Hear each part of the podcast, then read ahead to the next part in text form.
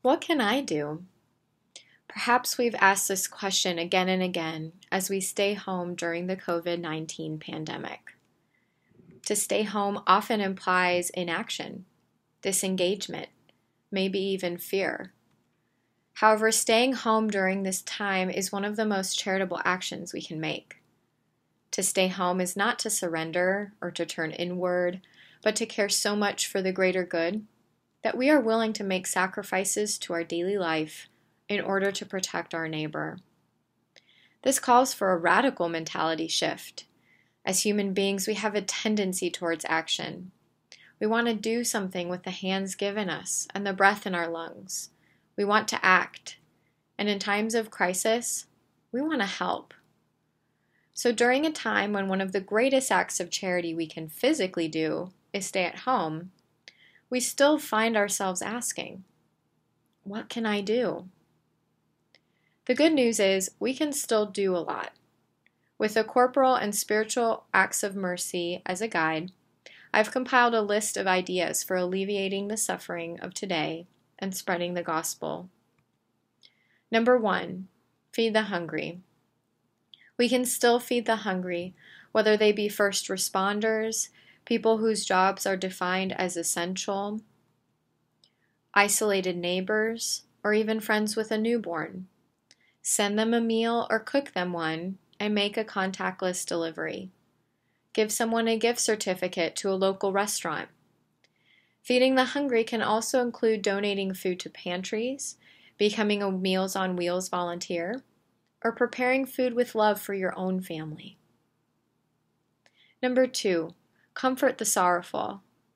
Many people are disheartened, grieving, and confused right now. We can comfort the sorrowful by checking in with friends and family, writing letters, making phone calls, sending gifts, or making someone a meal or a treat.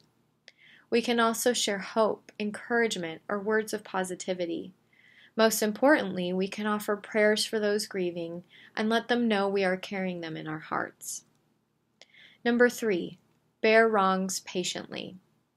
Many of us are facing incredibly stressful work and family life situations.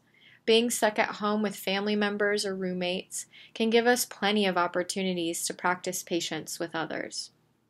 How can we take a deep breath and give others the benefit of the doubt right now?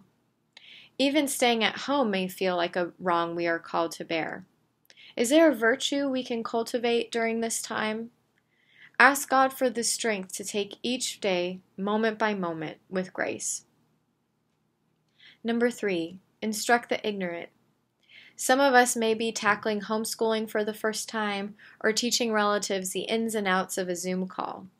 But instructing the ignorant entails more than academics and technology. How are we showing friends, family, or neighbors how to turn to God in times of distress? How can we model a life of prayer faith, and perseverance during times of suffering. We can instruct the ignorant by witnessing to faith that perseveres and sharing the gospel through relevant conversations on suffering and the faithfulness of God. Number four, pray for the living and the dead. Prayer is one of the most powerful actions we can take each day, but especially throughout this time of suffering.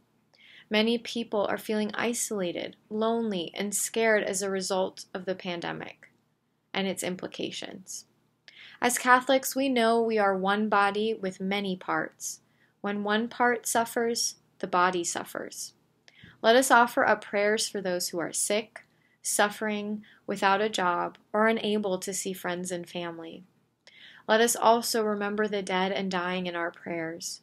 We can keep them in our prayer intentions, pray the Divine Mercy Chaplet, offer a rosary, or unite our actions with the salvific work of Christ for the salvation of the world.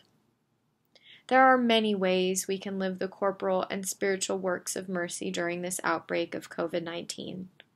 What are some ways you have shared the good news and brought love and joy to others during this time?